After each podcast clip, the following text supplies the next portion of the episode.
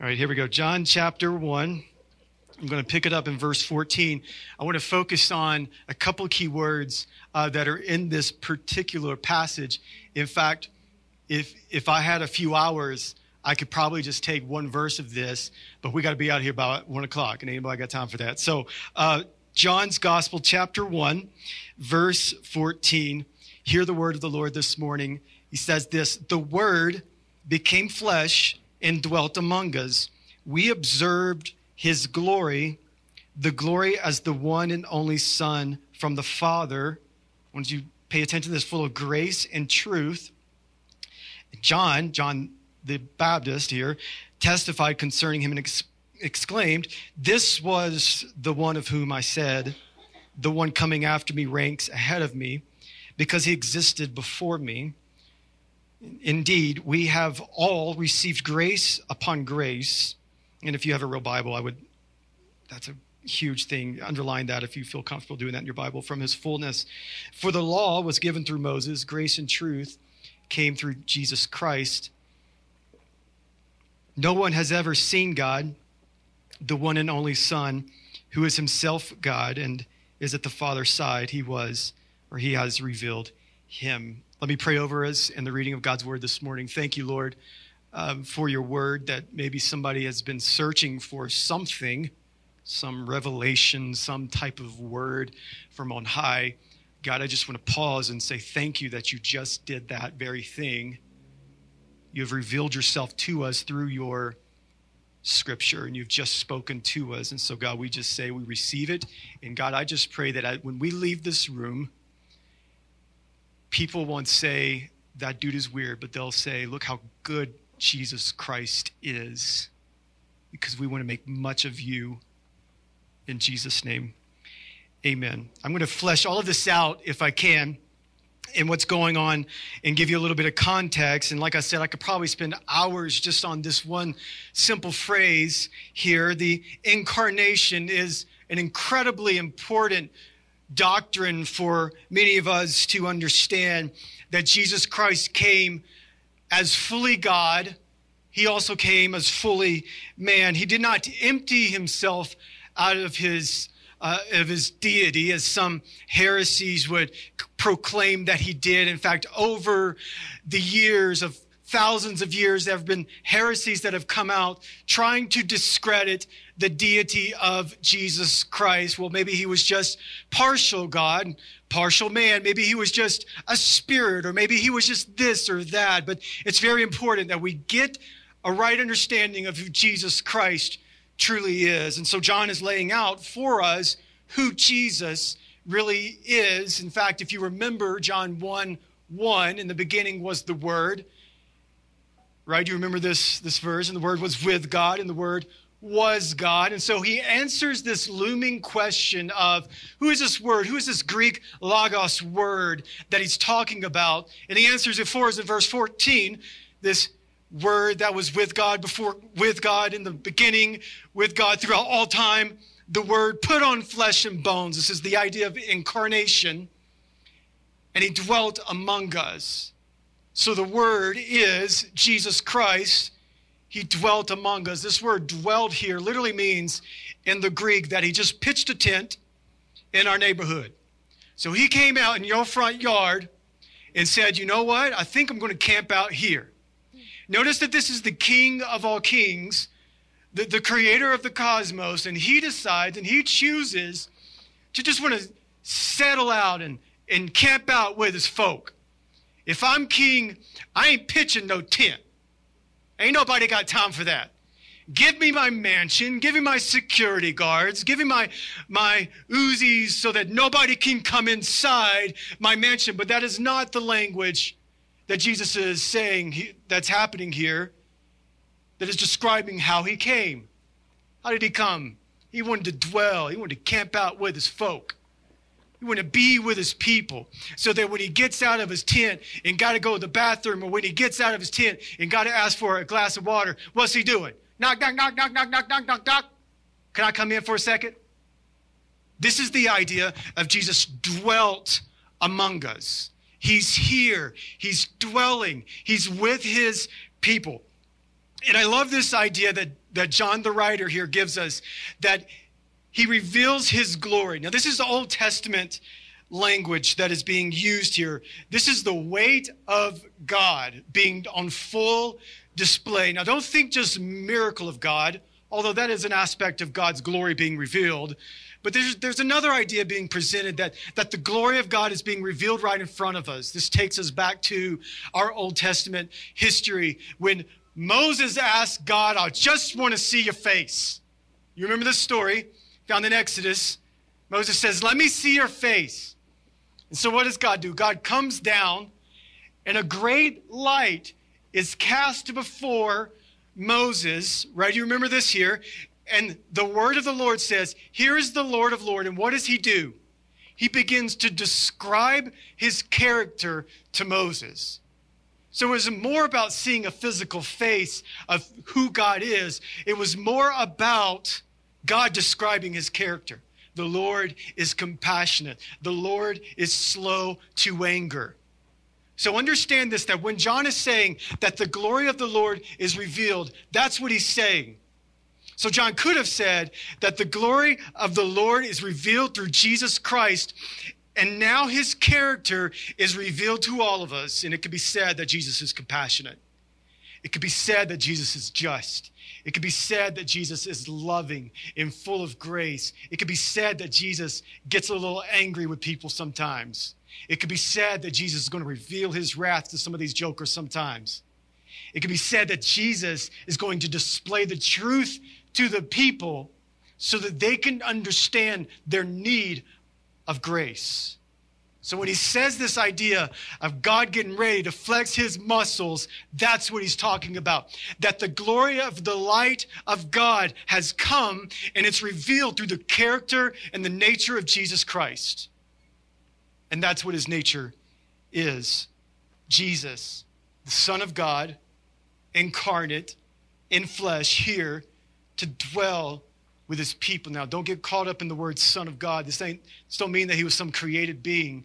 It's just a title that he is an exact image of God. When you heard him described as Son of David, well, well David was dead, right? So did David have Jesus? No, it was this, this title of authority that Jesus carried. So he is the Son of God. And so it's very important that you get the right Jesus because what he's going to do is he's going to outline himself. So he says, here's the revealed character of God right here. And his name is Jesus. And what is he full of? Did you catch it?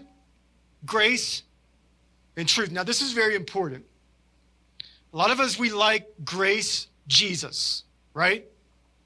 Like we love Jesus as the grace man come up here to love me, come up here to hug me, and just tell me my worth through him. We love that Jesus. But I'll be honest, sometimes I got a lot of problem with the truth Jesus. Because the truth Jesus points you out in your mess so that you can understand why you need grace filled Jesus. I think in our culture that we want grace Jesus, and grace Jesus at times is like this woke Jesus. Y'all know what I'm talking about when I say woke? It's the cult of our day. Jesus is woke, y'all. He accepts everybody. He's so woke that he's not going to call you out in your sin, honey. It's okay.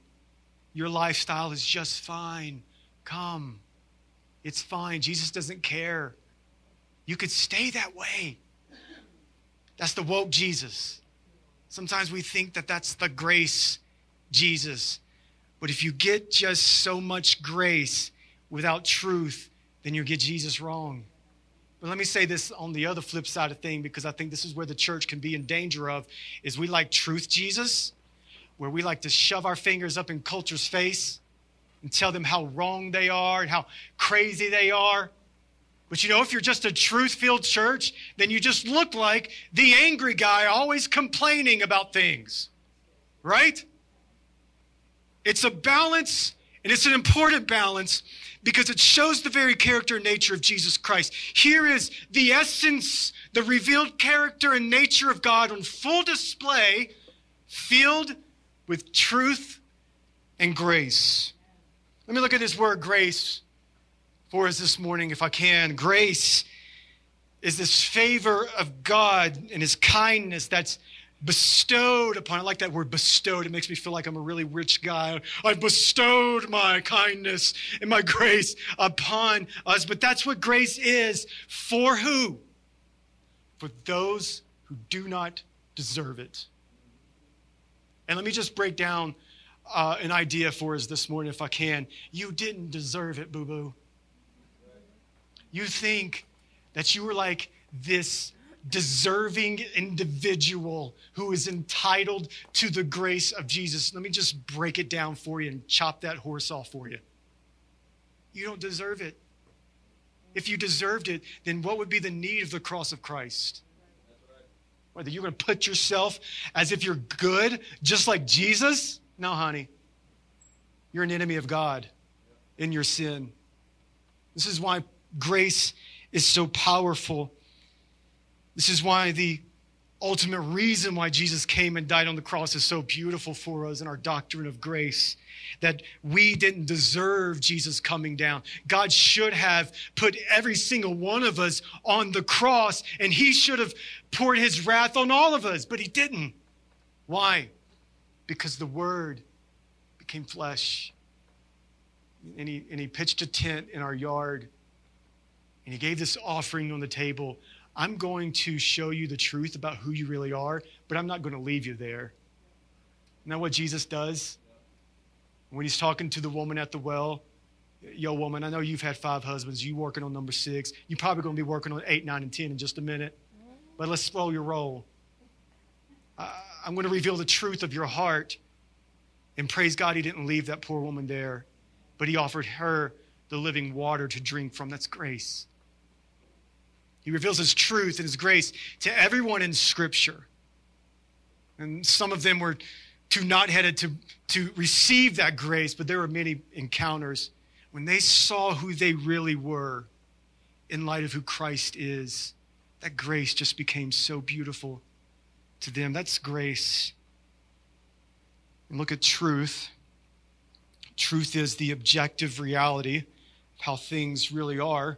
Truth leads us to that beautiful picture of grace.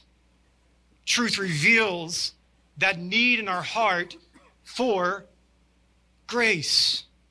While we were enemies of God, while we hated God, while we were in our sins, while we were dead, Romans 5 8 would tell us that God showed his love for us while we were in our sin.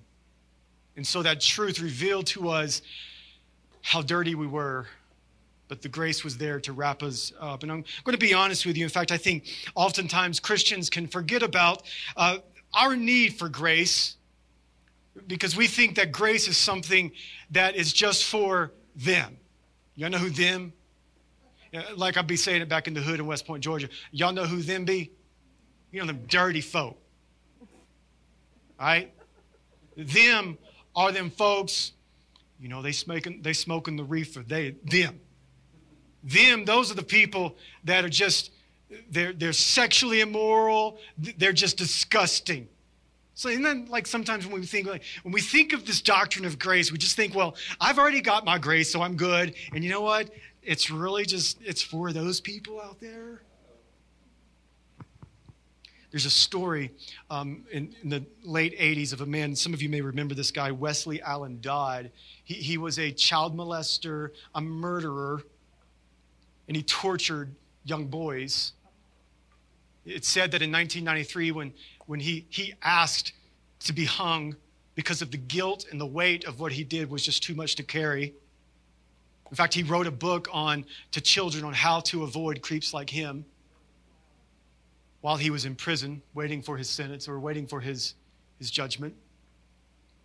It said that there were 12 reporters in the room, and and these 12 reporters, when he was there to be hung, one of them read Dodd's last words. And, and one of Dodd's last uh, words is I had thought there was no hope and no peace.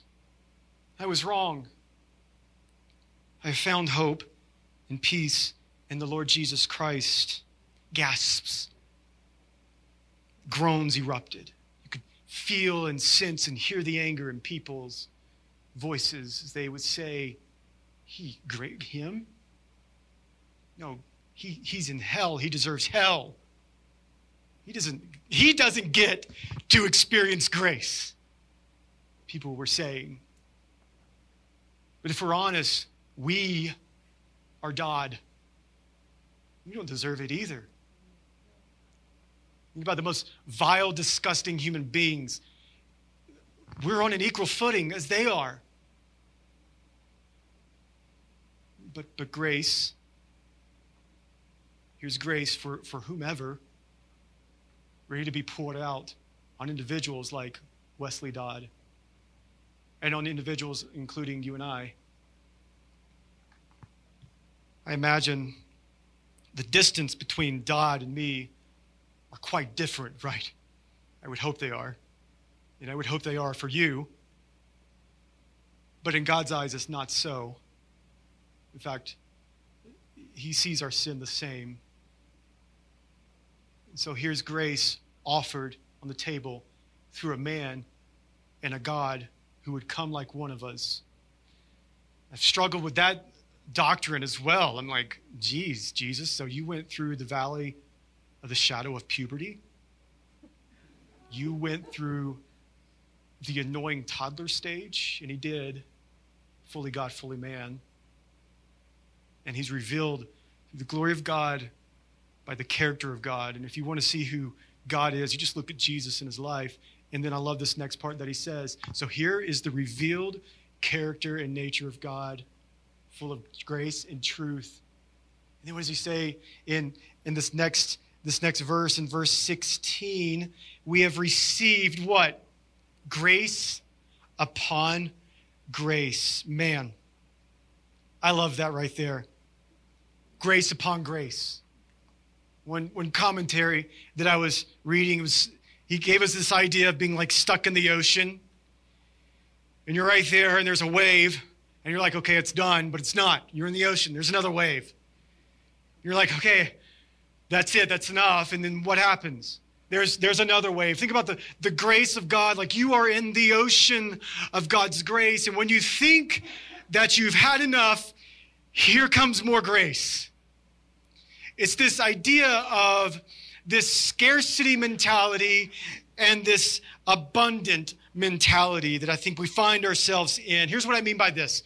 Here's what scarcity mentality is Scarcity means that there's not enough, right? Abundance means what? There's more than enough. Scarcity is the toilet paper crisis of 2020. Can I get an amen? And can I get a scathing rebuke to some of you who were stockpiling on all the TP? As if the Rona is going to give you something else. Okay. Scarcity Abundance. The need to use toilet paper, right? Scarcity, I don't have enough. Abundance, there's more than enough. Isn't that what sometimes we equate grace to? There's not enough grace for me today, God. You know, I've did this sin, I've had this thought, I've I've said these words that were hurtful, and you just kind of belly gaze down. You're like, God can't use me again, God can't forgive me. But what does the word say that there is for you? that there's grace upon grace. Screw up. Do it. What happens? Grace upon grace. Lose your job. What happens? Grace upon grace. Feeling like a failure in your marriage. What is there for you on the table? Grace upon grace. Now, this isn't easy believism or that you just can continue to sin or you can continue to live this lifestyle like you want to. That's a misunderstanding of grace that some of us may have. No. Paul, he writes to that argument in Romans. But when we understand the true grace, we'll want to walk in this true grace.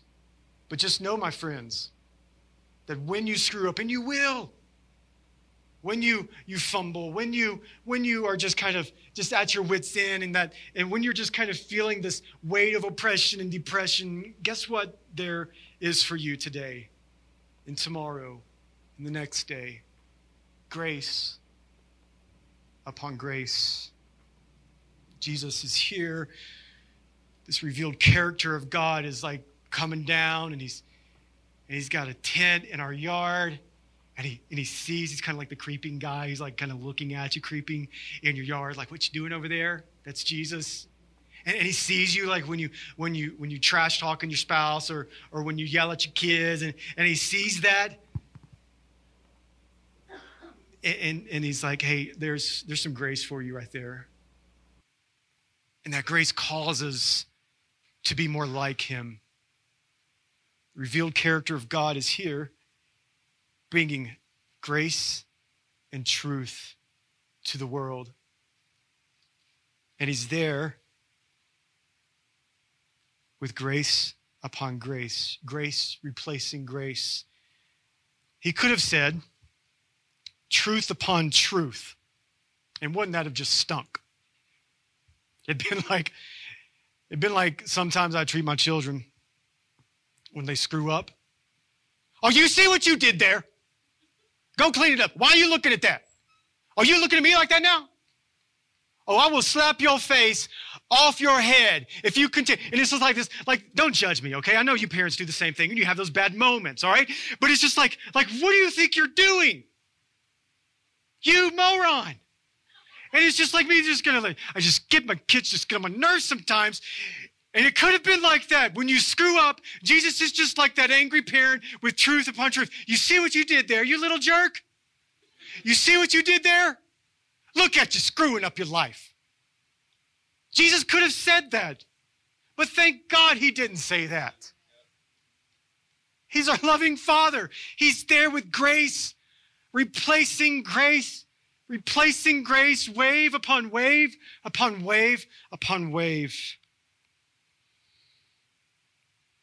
And it's interesting here that if you look next to what happens here, that John brings up our OT guy, Moses.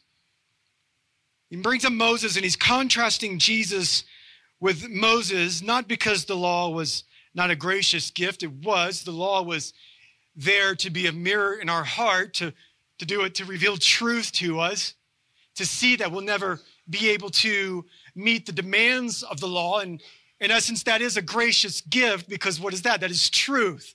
It's the revealed, uh, it's, it's revealing who you really are. And so, and so John is, is bringing this contrasting ideas here by bringing Moses in the picture. That this law was there to be a mirror for your heart and a mirror for your soul, thus the need for grace. And Moses couldn't give you that grace, so here's Jesus, the revealed character of God. He's the one, he's the greater Moses in this story.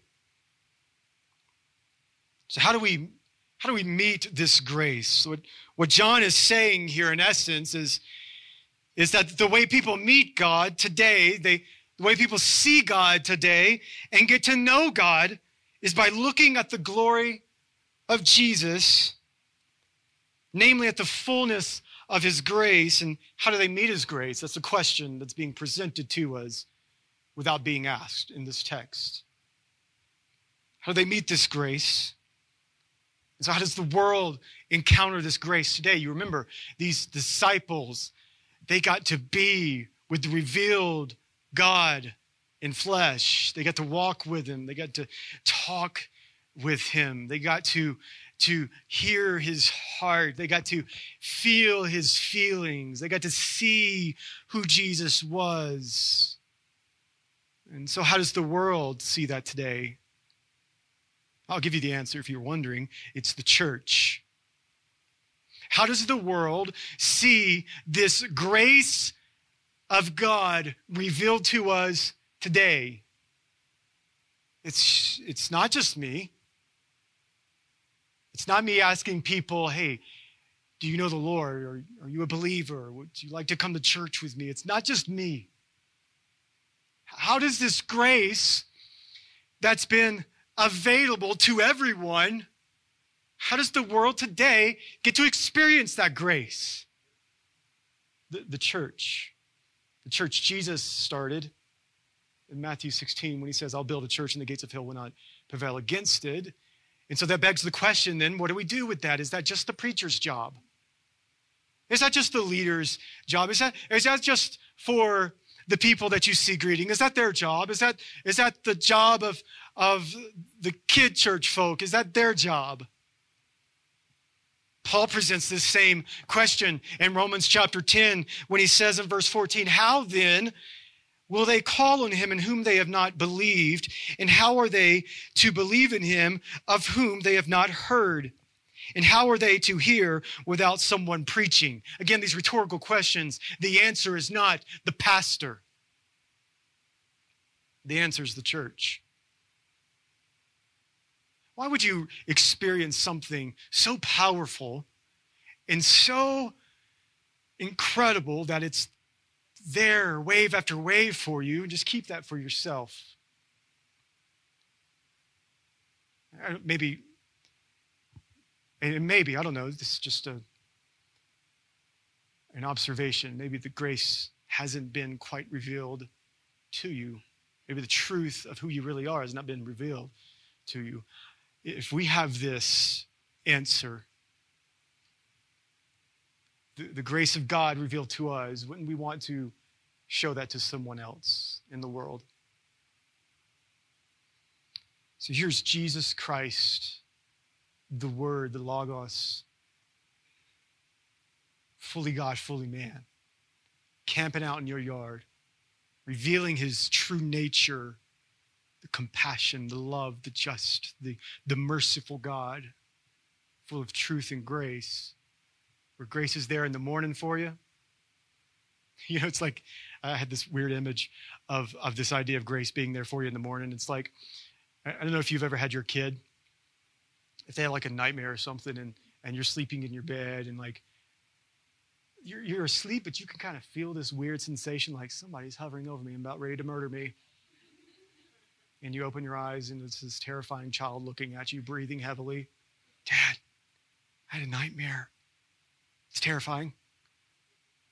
I get the same image of grace, not that it's terrifying. That you're resting and you wake up and you keep your eyes open a little bit and what's hovering over you?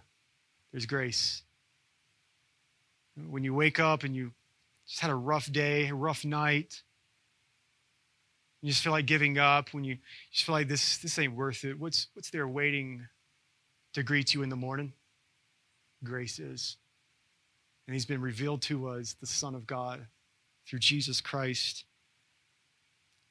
Enough grace for the woman at the well with the five husbands, enough grace for the prostitute, enough grace for the drug dealer, enough, enough grace for the self righteous.